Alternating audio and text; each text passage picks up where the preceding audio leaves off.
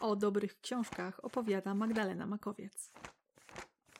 Dzień dobry Państwu. Dziś zapraszam do wysłuchania mojej opinii o książce Karen Swan Noc w Paryżu. Na początek powiem w kilku zdaniach, e, o czym jest powieść. Główna bohaterka to 27-letnia Flora, profesjonalistka w każdym calu, ceniona znawczyni sztuki i wszystkiego, co z nią związane. Wydarzenia, nazwiska, najbardziej prestiżowe aukcje, absolutnie nic nie umknie jej uwadze. Mm, za sprawą niecierpiącego zwłoki zlecenia, e, bohaterka ląduje w Paryżu i spotyka się z rodziną Vermeilów. Majętni zleceniodawcy powierzają Florze niezwykle ekscytujące zadanie. Właśnie dowiedzieli się o mieszkaniu, e, o którym nie mieli pojęcia, a w tymże mieszkaniu znajdował się pokaźny zbiór bezcennych dzieł sztuki. Jak się później okazało, lokum miało pozostać nieodkryte do czasu śmierci rodziców pana domu. Tymczasem jego matka żyje, ma się doskonale i kategorycznie odmawia jakiegokolwiek komentarza na temat nieruchomości. Flora z zafascynowaniem zabiera się do pracy i rozpoczyna badanie pochodzenia każdego z odnalezionych dzieł. W miarę jak zanurza się w przeszłość, natrafia na nazwisko, które bardzo komplikuje całą sytuację a im bardziej brnie w szczegóły, tym bardziej szokujące fakty odkrywa. Drodzy Państwo, Noc w Paryżu to jedna z tych książek, które maksymalnie pochłonęły moją uwagę. A gdy oderwałam się na chwilę od czytania, by zrobić krótką przerwę, okazało się, że już dawno przekroczyłam połowę powieści. W przypadku tej historii mogę wskazać co najmniej kilka wątków, które bardzo skutecznie przyciągnęły moją uwagę. Po pierwsze, motyw dzieł sztuki, czyli temat, w którym jestem totalną ignorantką, ale mimo to ogromnie dałam się wciągnąć w tajemnice skrywane w odnalezionych przedmiotach. Drugim wątkiem jest relacja brat-siostra. E, zarówno Flora i Freddy, jak i Natasza oraz Xavier reprezentują dość wyjątkową braterską więź, bliską, niezachwianą, odważną i wspierającą się nawzajem w każdych okolicznościach. Ważny jest również sam Paryż.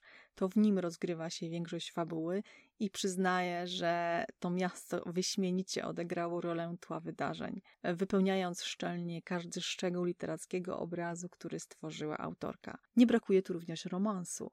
Mm, Flora niejednokrotnie podkreśla, że nigdy w życiu nie doświadczyła czegoś takiego jak zakochanie się, a podczas wielu rozmów z przyjaciółką Ines mm, przekonywała, że ten temat zwyczajnie jej nie dotyczy. Jedyne, czego nie potrafiła racjonalnie wytłumaczyć sobie i innym, to uczucie, które ogarniało ją w towarzystwie Xaviera. Losy tej dość nietypowej pary były naprawdę trafionym i doskonale przemyślanym dodatkiem do głównego wątku. Nie wiem, czy mieliście już Państwo do czynienia z książkami Karen Swan. Ja mam za sobą już kilka tytułów autorki i znam to jej charakterystyczne lekkie pióro. Każdą książkę czytało się zawsze bardzo przyjemnie i szybko. Noc w Paryżu to literatura obyczajowa i pod żadnym pozorem nie można nazwać jej nudną czy mało oryginalną począwszy od y, motywu dzieł sztuki i tajemnicy, którą skrywa, aż po zwroty akcji, których w żadnym stopniu nie da się przewidzieć. Myślę, że każdy z tych elementów świetnie współgra ze sobą, tworząc mieszankę, w której uwaga czytelnika zatraca się bez reszty. Wiecie Państwo, to jest ten stan, gdy po przeczytaniu książki zadajecie sobie pytanie: jak, ale jak to możliwe? Mm, jednak w tym przypadku analizowanie faktów y, w każdy możliwy sposób zawsze daje takie samo rozwiązanie zagadki. Skrupulatne śledztwo przeprowadzone przez Florę i jej umiejętne łączenie faktów nie pozostawia absolutnie żadnych wątpliwości. Na koniec e, jeszcze wspomnę, że Noc w Paryżu polecam przede wszystkim fanom literatury obyczajowej.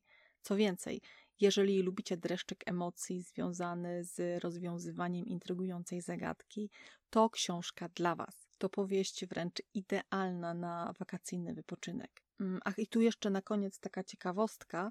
E, otóż niektóre występujące w fabule wątki zostały oparte na prawdziwych wydarzeniach, a na końcu książki autorka wyraźnie określa, gdzie kończą się fakty, a zaczyna fikcja.